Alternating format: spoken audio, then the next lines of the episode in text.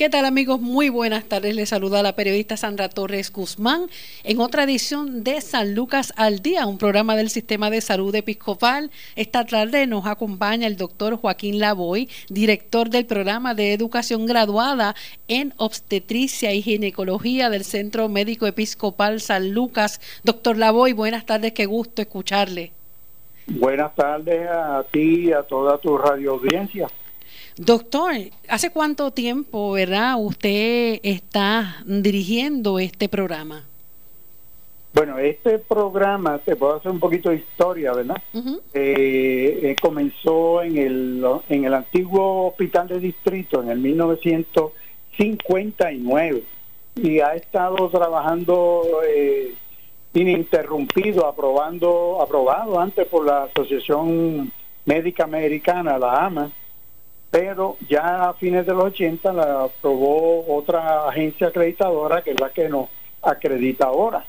Y distrito, cuando se vende distrito en el año 2000 eh, a San Lucas, San Lucas se comprometió en continuar todos los programas de residencia que habían allí. Y nosotros eh, reorganizamos el departamento y se comenzó un, programa nuevo en el 2002-2003 y ha estado aprobado hasta ininterrumpidamente hasta el día de hoy. O sea que llevamos, y, y este servidor lleva pues desde el 2001 dirigiendo este programa. ¿Cómo ha sido esa experiencia, doctor? Bueno, siempre yo había trabajado con eh, residentes y estudiantes. Eh, cuando el doctor Pedro Vincenti y el doctor Pedro Castén eran los jefes, allá en los 70, en los 80, yo era un junior attending y siempre cooperaba con ellos en cuanto a la, la educación de los residentes. Eh, luego estuve un tiempo fuera y del 2001 en adelante pues he estado full eh, y eso pues eh, para mí ha sido una satisfacción, unos logros, lograr que una residencia en obstetricia y ginecología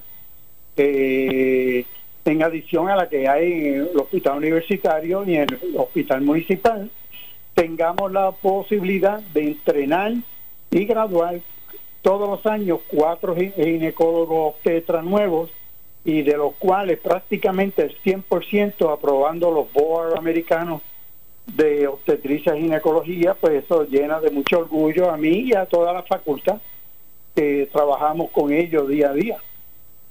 Así es, y transmitirle, verá, sus conocimientos, eh, la sabiduría, verá, que dan los años en, en, la vida y la profesión que uno ejerce. Debe ser algo eh, inspirador. Claro, claro, eso es parte de nuestra meta, eh, entrenar las nuevas generaciones y estos a su vez entrenen a otros. Así que ya llega el momento en que uno se retira y pero ve el fruto. Y el fruto ha sido bueno, gracias a Dios, la mayoría de nuestros egresados se quedan en Puerto Rico, este, sirviendo a nuestro pueblo. Así que eh, ha sido, de hecho, si tú haces un análisis de los obstetras ginecólogos que hay en el área azul, la mayoría son productos de distrito, este producto ahora de San Lucas. Y lo mismo las otras especialidades, porque los médicos tienden a quedarse cerca del área donde entrenaron y eso ha sido una bendición para el área azul. Amén, eso, es contrario, ¿verdad? A lo que sucede tal vez con otras especialidades, que lamentablemente la, el porciento de retención no es tanto. Sí, bueno, Sandra, eh, Sandra, yo te diría que el problema, eh, analizándolo, es por lo siguiente. Hay especialidades, primero, definitivo lo que le van a pagar en Estados Unidos a cualquier especialista eh, es por mucho pues distinto a lo que pagan los planes médicos en Puerto Rico por nuestra realidad económica. Pero parte del problema y yo como educador que he tenido es con los planes médicos. Los planes médicos un muchacho se gradúa ahora en junio 30 y los planes médicos no le vienen a dar contrato hasta diciembre, enero, febrero del año que viene. Entonces, ¿de qué va a, medir, a vivir ese médico? Entonces, ¿qué pasa? Vienen los reclutadores de Estados Unidos, le ofrecen, firma aquí, se lo llevan. Y así ha pasado, especialmente, por ejemplo, con medicina interna, tienen el problema de que con el asunto de los planes médicos, los hospitalistas, pues un médico monta la oficina y no tiene forma de subsistir. Eh, claro, le ofrecen afuera y por eso es que a veces vemos ese éxodo, pero ese éxodo se pudiera atajar, ya por ejemplo, pues la ley del 4% ha sido un, un estímulo, vamos a decir, un incentivo para retener a esos muchachos, pero tenemos el problema que todavía la legislatura no le ha cogido, como dice el, refrán, el toro por los cuernos y exigirle. Hay los planes, hay un, el colegio médico ha sometido eh, propuesta de que vengan obligados una vez que tú te gradúas, sometes todo el papeleo, uno o dos meses te digan sí o no, pero los mantienen al, al recién graduado en un limbo y a vivir de qué, ¿me entiendes? O sea que ese ha sido uno de los mayores escollos. Los muchachos que se quedan aquí es porque han conseguido, por ejemplo, eh, y lo agradecemos al licenciado Alan Cintrón, y a la doctora García aquí en Centro en Ponce, que nos han acogido a los muchachos y los contratan aún sin, sin tener el, el de estos especialistas, porque les tarda, todo es un... Y otros son que se han ido a trabajar a otras oficinas donde ya hay una práctica montada y pueden subsistir eso, ese tiempo. Pero el que se va from scratch, no way, no puede. Esa es la triste realidad. Y es una profesión que es bien sacrificada. Eh, ustedes, eh, ¿verdad? Dentro de lo que eh, son los cambios, ¿verdad? Y que se han ido atemperando, pues de alguna manera pueden programar algunos de los, de los partos, ¿no? Eh, pero el, niño no muchas veces no avisa, viene antes de tiempo, pues se presentan distintas situaciones, distintos escenarios que les hace a ustedes estar en acción todo el tiempo. Eso es así, pero nosotros tenemos otra bendición que hemos tenido en el Hospital San Lucas, en el Centro Médico San Lucas, es que hay una, un compromiso de la administración, eh, por ejemplo, pues nos ayudaron a conseguir al doctor José Santiago, que es un especialista en medicina eh, fetomaterna o materno-fetal, un perinatólogo, el grupo de neonatólogos con el doctor Rodríguez, el doctor Ruiz allá en San Lucas, pues, es excelente y todo su team, ¿verdad? O sea que el hospital ha invertido en el cuidado materno infantil, materno fetal. Mantenemos también residencias de pediatría, o sea que, que, el hospital, pues, ha, gracias a Dios, pues, siguió el compromiso que tenía el hospital de, distrito antiguo de mantener esta residencia y no tan solo mantenerla, sino eh, eh, hacerla más sólida, más competente. Y pues eso lo agradecemos porque sin la ayuda de ellos no pudiéramos montar este muñequito. Yo por lo menos, yo nací allí, en lo que era distrito en los años 70 y de mis partos, tengo cuatro hijos, eh, el último nació allí en, en el Centro Médico Episcopal San Lucas y pues el cuidado y la atención que tuve en mi caso particular de una médico residente en ginecología obstetricia fue excelente. Qué bueno. O sea, que tuviste una buena experiencia. Y pues eso es lo que le inculcamos a los residentes nuestros, que no, no todo es ciencia, sino que practica la medicina un arte también. Y, y el paciente, pues, es un ser humano, hay que verlo holísticamente en todos sus componentes. Y, y, gracias a Dios, pues fíjate, hemos tenido esa eh, el producto de los muchachos que hemos estado graduando, todos eh, los que se han quedado en Puerto Rico y los que se fueron a Estados Unidos están poniendo el nombre de nuestra institución en alto, donde quiera que estén. Doctor, la, ¿qué cualidades usted como director del programa busca en, en los candidatos que acepta cada año el programa acá en San Lucas? Sí, nosotros aceptamos pero para que tengas una idea, en Puerto Rico hay tres programas de residencia en obstetricia y ginecología. El hospital universitario tiene cinco plazas por año, el hospital municipal tres plazas por año y nosotros, el Hospital San Lucas, cuatro plazas por año. Cuando empiezan la escuela de medicina, los estudiantes a solicitar las cualidades, nosotros hacemos una entrevista eh, presencial, aunque este año nos están diciendo las agencias acreditadoras que posiblemente va a haber que hacerla virtual, por Skype o por Zoom o lo que sea. Pues las cualidades que queremos, primero que tengan un buen conocimiento médico. Eso se, se ¿cómo, ¿Cómo lo sabemos? ¿Cómo tenemos una idea?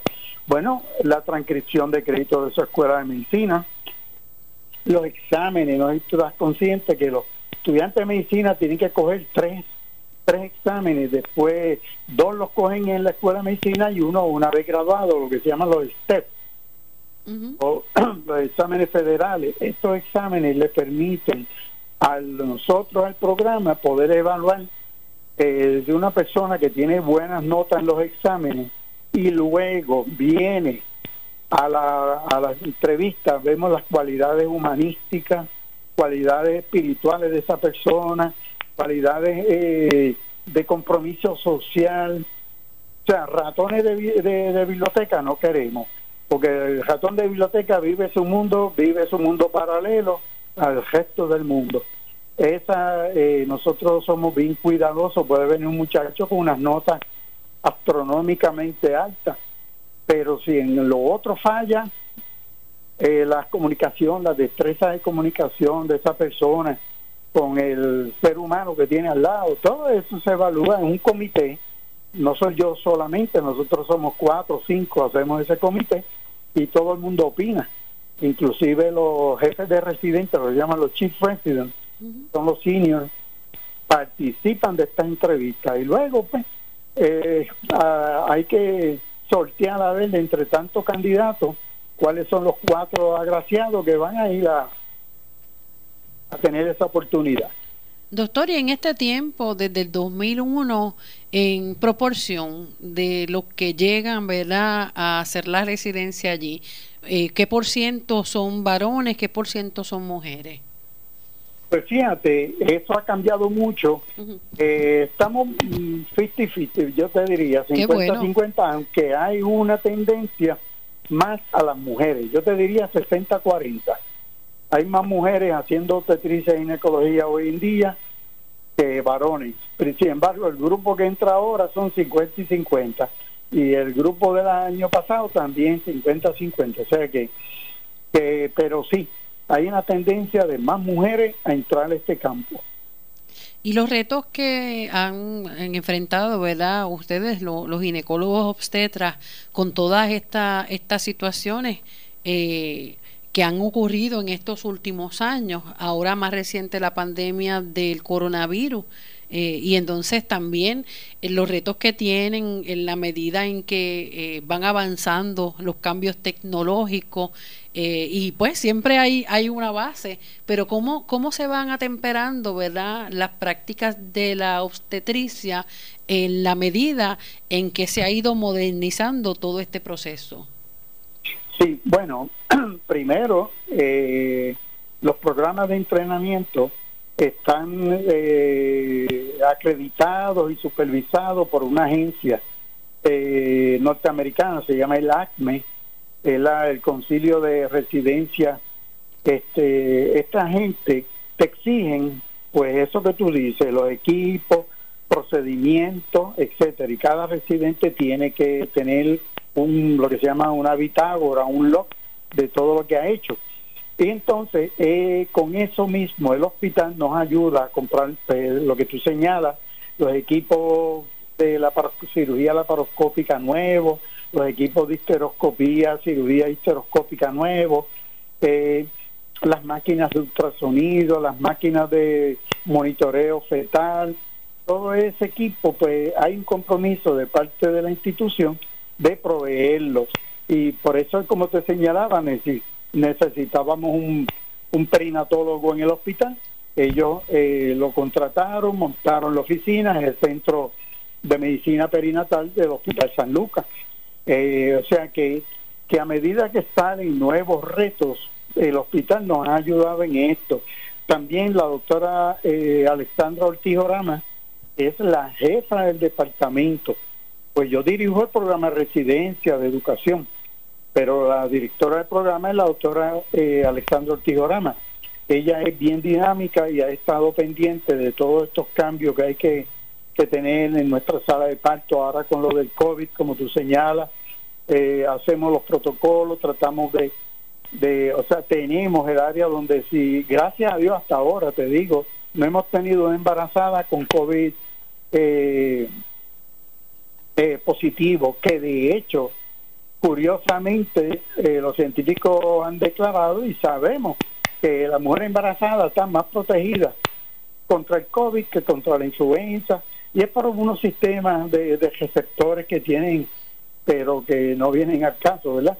Pero lo que te quiero decir es que sí, el hospital se ha preparado, ha diseñado dónde va una persona sospechosa o dónde va una, pero hasta ahora, gracias a Dios, ni una embarazada con positiva de COVID. Algunas han salido positivos, pero hagan la prueba rápida, que ya tú conoces que estas pruebas pueden fallar. Así que, pero nada, eso es más o menos lo, los equipos y eso que equipos audiovisuales, todo eso, pues gracias a Dios a al hospital, a la escuela de medicina, nos han ayudado a, ahora mismo las clases y todo los, todos los días nos comunicamos por Zoom, hacemos lo que se llama la entrega de guardia, el grupo que está en el hospital, los grupos los que están en sus casas, todo el mundo está conectado y comunicándonos unos a otros eh, todo el tiempo. Excelente. Doctor, ¿algo más que nos quiera comentar sobre el programa y su experiencia con estos, con estos médicos? Bueno, eh, para mí, vuelvo y te señalo, Sandra, ha sido una satisfacción tan grande tú poder dar de lo mucho que Dios te ha dado. Si Dios te da la capacidad, mira, pues comparte la palabra para adelante, ¿verdad? Este, porque mi experiencia ha sido eh, que todos llegan, unos más lentos, uno menos lento, uno con más habilidades, uno con más capacidades, pero tú los vas forjando. El grupo de nosotros de de attendings, los vamos enseñando y, la experiencia ha sido bien rica, bien rica. Qué bendición, gracias, un privilegio conversar con usted. Eh, Joaquín Lavoy, director del programa de educación graduada en obstetricia y ginecología y reconocido y muy querido médico y ginecólogo obstetra acá en Ponce, en nuestra zona sur. Gracias Gracias a ti y buenas tardes. Buenas tardes, Sandra. Igual, muchas gracias. Bendiciones. Bye bye. Amén. Bueno, eh, qué hermosa esa experiencia, ¿verdad? Eh, nos llena de, de, también de mucha, de mucha alegría conocer el entusiasmo eh, que, que ¿verdad? imparten estos especialistas en salud en poder transmitir estos conocimientos. No es lo mismo ejercer una profesión y conocer, ¿verdad? Eh, y ser destacado en sus respectivas ramas, sobre todo en la medicina, pero es, un arte, es una bendición especial poder impartir estos conocimientos de la manera en que lo hacen estos especialistas. Nosotros hacemos una pausa, en breve continuamos. Continuamos en San Lucas al Día, un programa del Sistema de Salud Episcopal. En esta ocasión dialogamos con el, el, electrofisiólogo, el doctor Francisco Pérez Gil, director del programa de educación graduada en cardiología. Saludos, doctor, buenas tardes. Muy buenas tardes, muy buenas tardes. Un placer estar aquí con ustedes. Antes de, hablar del programa, ¿qué, qué, ¿cuál es el rol de un electrofisiólogo? Un electrofisiólogo por entrenamiento es un cardiólogo que se especializa en, el manejo de arritmias cardíacas.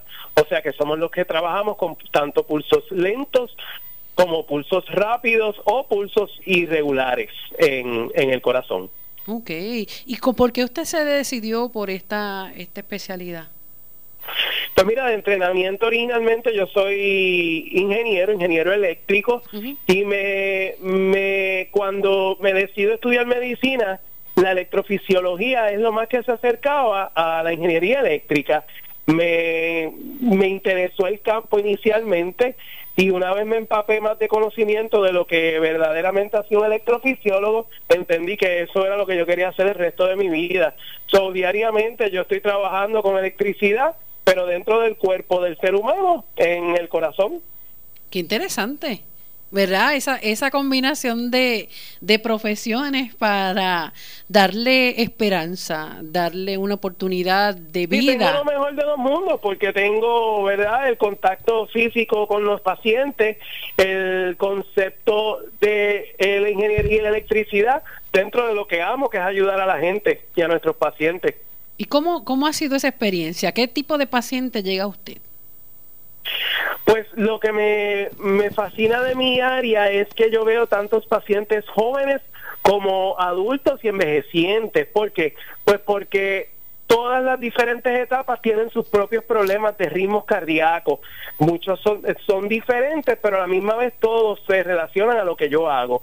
Así que verdaderamente, luego de estudiar ingeniería, donde verdad pasábamos nuestros días frente a una computadora, me ha llenado el yo poder dedicar mis días a un contacto físico con mis pacientes, con mis compañeros dentro del hospital, porque dentro de todo, ¿verdad? Somos un equipo y en San Lucas pues tenemos un equipo muy comprometido y verdaderamente somos una familia, una familia que en momentos de adversidad como el que estamos viviendo nos hemos crecido y somos héroes ayudando a toda nuestra población. So, verdaderamente ha sido la mejor decisión de mi vida y todos los días estoy contentísimo de llegar a trabajar. ¿Qué tipo, qué tipo de eh, condiciones del, del corazón son las que se trabajan a través de, de esta especialidad? Pues eh, yo tengo el orgullo de ser, ¿verdad?, el primer electrofisiólogo en Ponce y vengo a complementar los servicios de cardiología y de cardiólogo. Así que yo soy parte del equipo de todos nuestros cardiólogos allí. Nosotros vamos a tratar pacientes con ritmos cardíacos lentos, que son los pacientes que necesitan muchos de ellos marcapasos, pacientes que tienen ritmos cardíacos rápidos, que muchos de ellos pues necesitan procedimientos invasivos como los que yo hago, que son ablaciones. Por ejemplo, para darte una explicación más clara, en una ablación yo lo que hago es que percutáneamente, y cuando digo percutáneamente, por las venas, yo puedo entrar al corazón con unos catéteres y quemar las áreas que están produciendo esos ritmos rápidos, de esa manera curando a nuestros pacientes.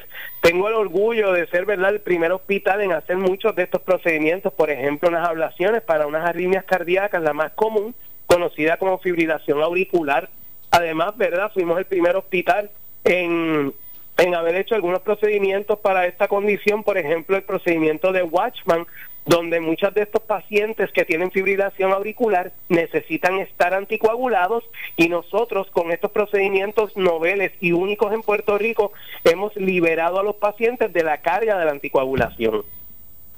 Excelente, doctor. Mencionaba hace un ratito a nuestro a nuestra audiencia que eh, pues los profesionales pueden alcanzar muchísimos logros, ¿verdad? Dentro, dentro de sus distintas ramas y la medicina es algo especial, pero es una bendición poder transmitir estos conocimientos e inspirar a otras personas que quieren prepararse en una rama eh, o en una profesión que nosotros de alguna manera pues nos hemos destacado.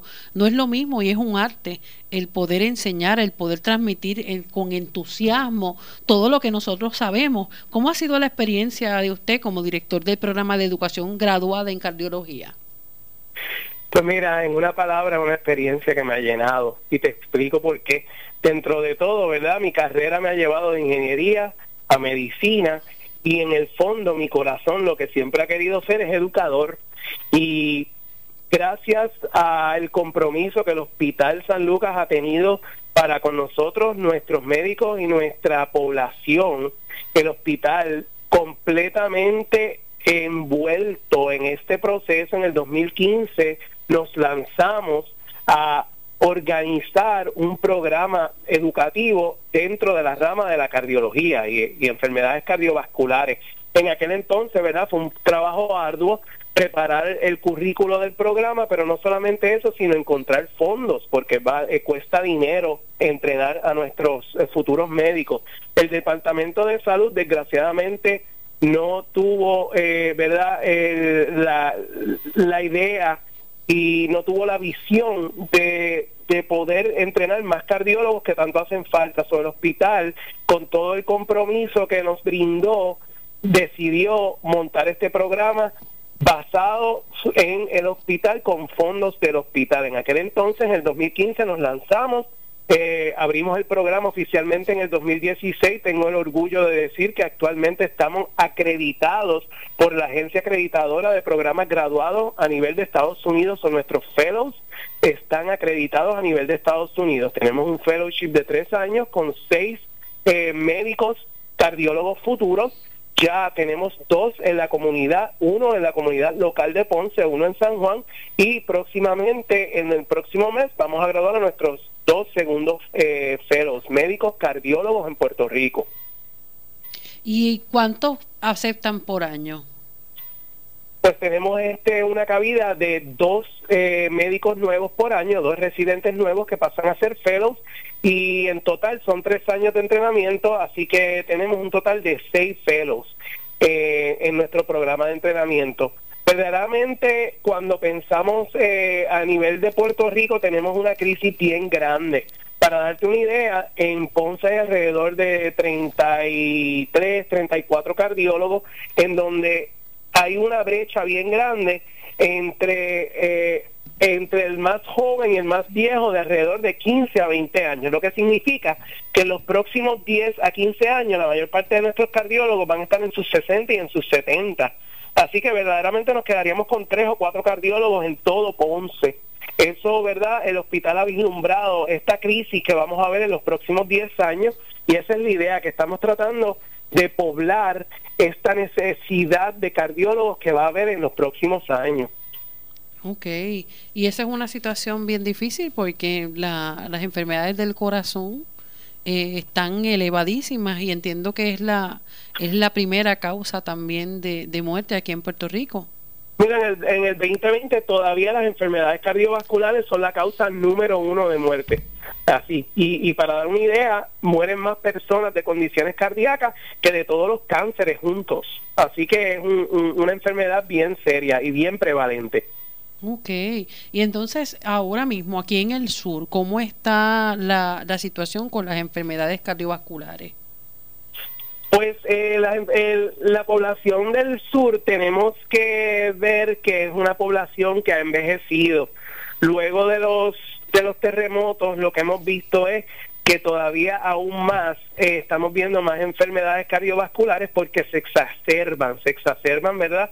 Con la falta de visita a los médicos, se exacerba ahora con el COVID, los pacientes están esperando más en sus casas y estamos viendo una enfermedad más seria, más sin embargo tenemos que decir que verdad parte de Puerto Rico que somos en el sur tenemos una prevalencia bien alta de diabetes que probablemente es la, el factor de riesgo más eh, alto para desarrollar enfermedades cardiovasculares, alta presión de igual manera y pues nuestra dieta en el sur verdaderamente incluye comidas muy ricas, eh, sabrosas, y con muchos sabores que incluyen verdad mucha sal.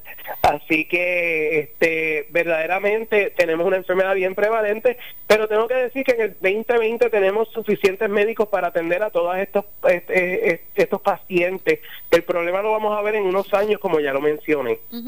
Y aquí eh, lamentablemente cada vez son verdad más pacientes en edad mucho más jóvenes que eh, salen verdad diagnosticados con distintas enfermedades coronarias. Precisamente una de, de las situaciones es por el estilo de vida sedentario, la dieta.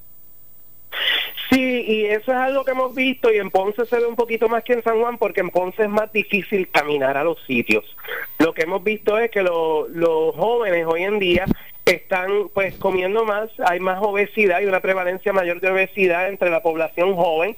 Ya sabemos que con todas las tecnologías hay menos ejercicio, menos deportes y los, y los muchachos, pues hoy en día los, los teenagers y los niños están más tiempo frente a televisores, frente a equipos electrónicos, frente a juegos y eso en sí tiene un impacto serio. Ya la bicicleta está casi en peligro de extinción, como podríamos decir, y eso pues eh, las implicaciones son que hay más prevalencia de obesidad, de diabetes y con eso, por tanto, llega más entonces alta presión y enfermedades cardiovasculares de unas de unas edades más tempranas así que están estamos en lo correcto cuando mencionamos eso doctor por qué eh, y le pregunto por, si es un mito o no y por qué eh, se dice que la persona en edades más tempranas no resiste a un infarto como lo puede resistir una persona de la tercera edad. ¿Es eso cierto?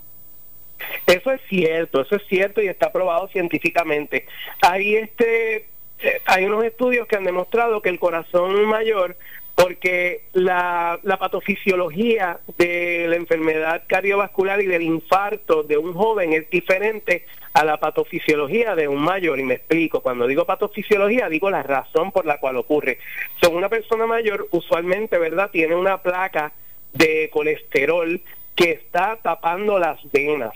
Ese corazón se acostumbra a vivir con un poquito menos de sangre y de oxígeno y eso se precondiciona a esa condición. So, cuando se tapa, el corazón ya está acostumbrado a tener menos flujo de sangre y resiste más.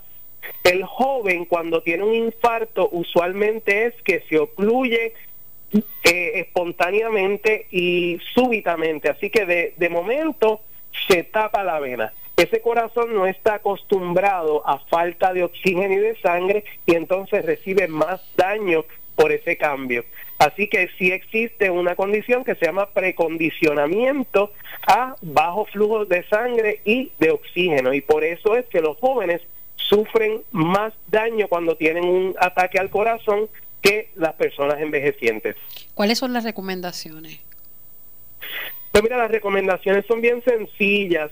Eh, la primera y la más fácil probablemente es vamos a estacionar el carro más lejos de la entrada, vamos a caminar más, vamos a hacer más ejercicio. Esa sería la primera recomendación. La segunda recomendación sería cambiar un poco la dieta. Y cuando yo digo cambiar un poco es porque es imposible decirle a alguien, y yo sé que es un paciente que yo le digo tienes que cambiar la dieta completamente, no lo va a hacer. Pero si vigilamos un poquitito, ¿verdad? Lo que comemos todos los días, podemos hacer un cambio significativo. Tercero es controlar la alta presión, tomarnos nuestros medicamentos, la diabetes, controlar la diabetes completamente.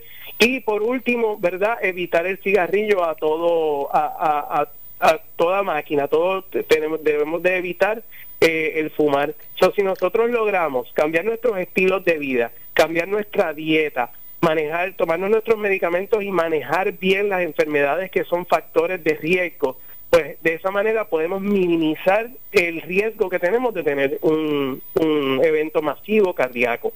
Estamos conversando con el doctor Francisco Pérez Gil, eh, electrofisiólogo de aquí del Centro Médico Episcopal San Lucas. La situación con los terremotos, eh, eh, vamos acumulando una serie de situaciones, elementos estresores que han alterado la, la, calidad de vida y el ritmo de vida de los puertorriqueños, pero sobre todo acá en el sur. El huracán María prácticamente nos tocó a todos pero los terremotos nos ha tocado a los residentes de acá de nuestra zona y mantiene eh, en una ansiedad extrema a muchísimas personas que normalmente los conocíamos por ser ecuánimes, ¿verdad? Por tener un poquito más de paciencia, por, por responder de una manera mucho más sosegada a distintas situaciones de la vida. Eh, y le pregunto, ¿verdad? Todo esto se intensifica con una pandemia, un encierro, eh, ¿verdad? Ordenado, compulsorio, para que eh, evitar el contagio con el coronavirus. Toda esta eh, acumulación de estresores, doctor, es una situación que debe levantar bandera a, los especialistas. En ese aspecto vimos varios casos específicamente con los terremotos de enero, de personas que entiendo que eran eh, de alguna manera pacientes con enfermedades eh, cardíacas. En el caso de Guayanilla, una señora eh, que falleció por la impresión de uno de, los de los movimientos telúricos, su esposo nos dijo que, que ella estaba muy bien, que era una enfermedad retirada y no padecía de nada. ¿Cuál es su análisis al respecto? Y dentro de las situaciones que estamos viviendo, brindar un poco de, esperanza a nuestra gente para que se liberen, ¿verdad?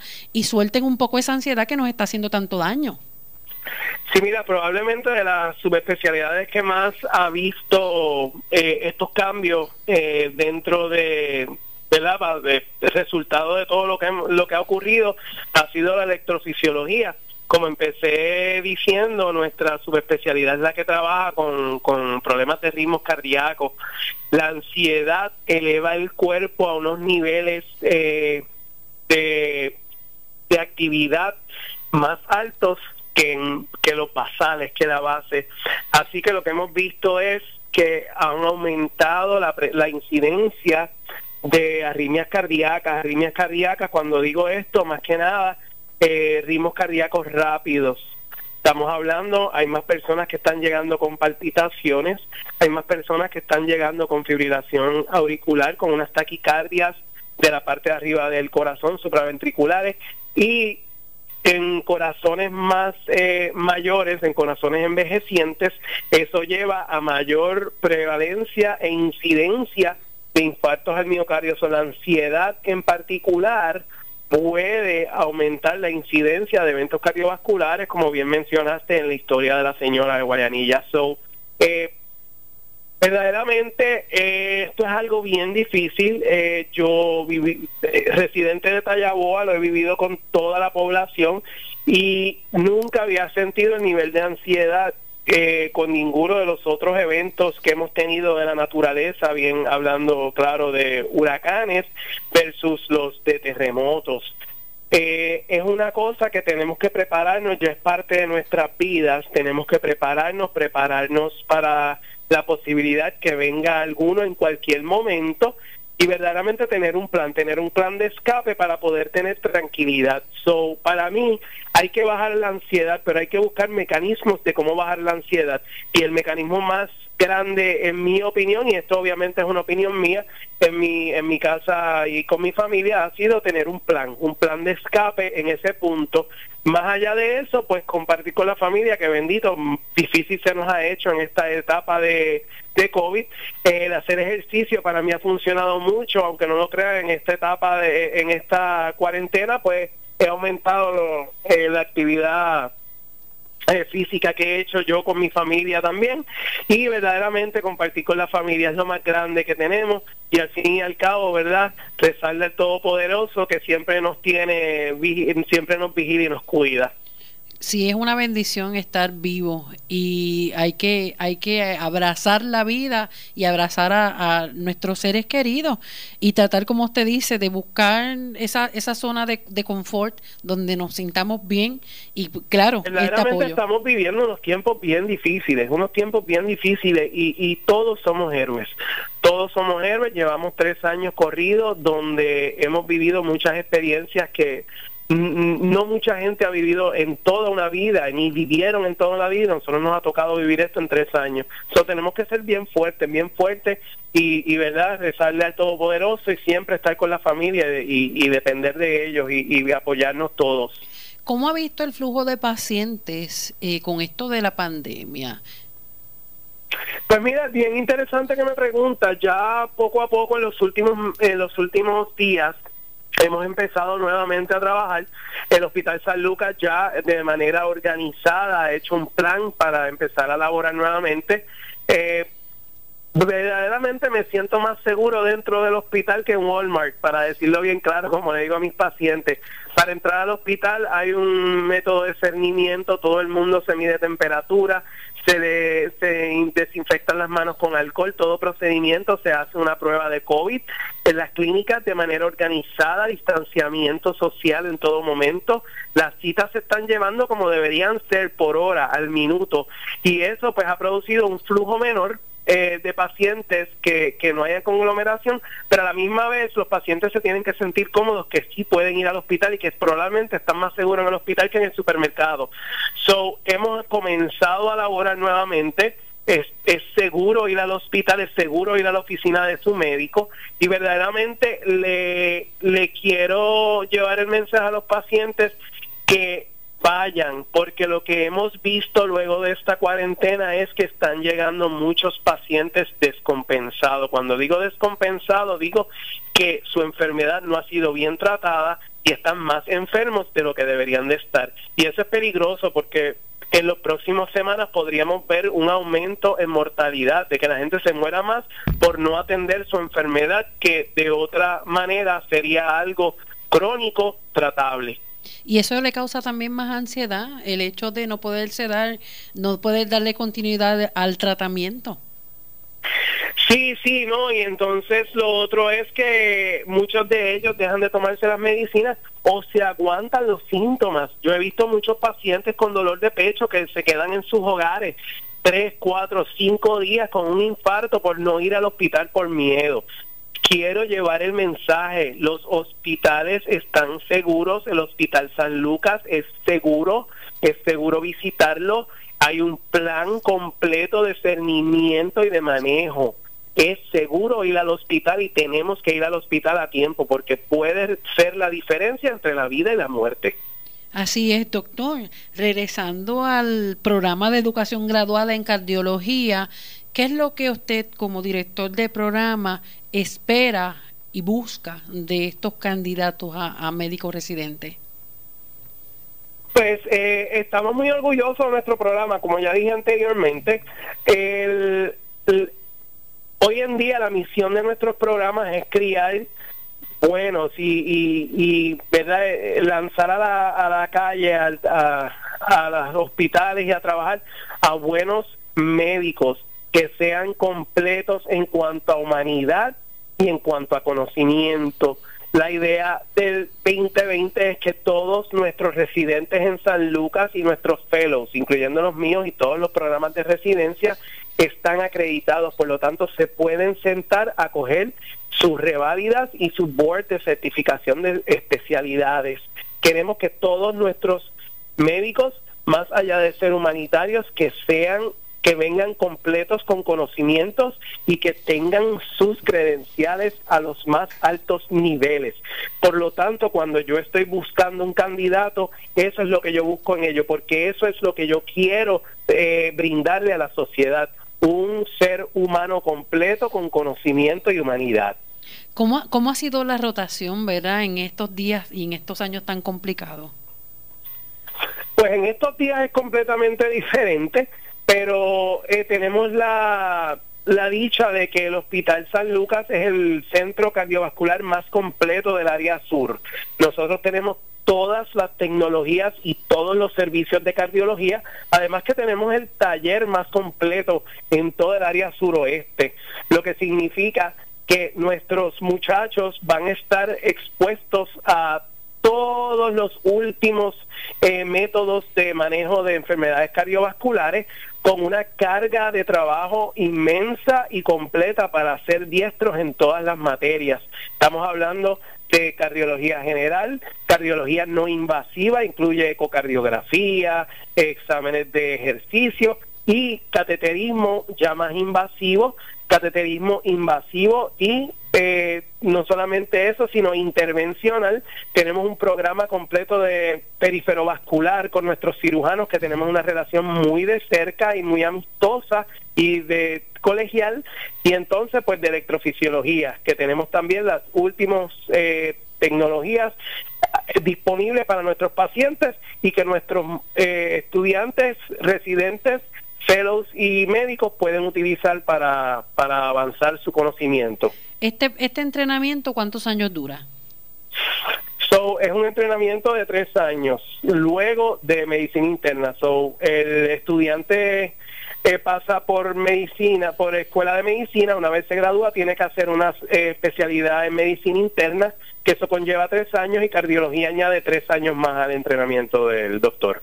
¿Cuál es su recomendación? ¿Qué, le puede decir a las personas que nos están escuchando el por qué estudiar cardiología?